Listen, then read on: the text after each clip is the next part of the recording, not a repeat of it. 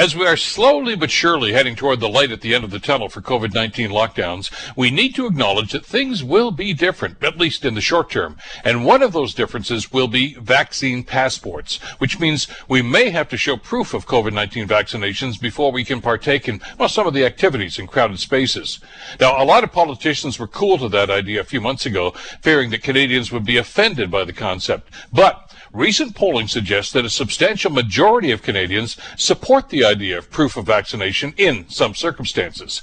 Most of us, for instance, like the idea of airline passengers providing that kind of validation before they're allowed to fly, especially on international flights.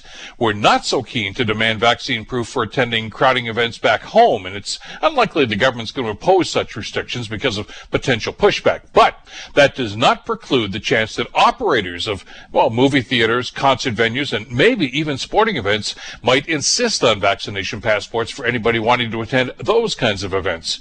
And by the way, for those of you who feel that such standards would infringe on your civil rights, well, you'd be wrong. We've all seen the sign at restaurants, right? No shirt, no shoes, no service. Private establishments have the right to deny service to those who don't meet public health standards. So, if you refuse to be vaccinated, well, that's your call. But be ready to live with the consequences of your choice.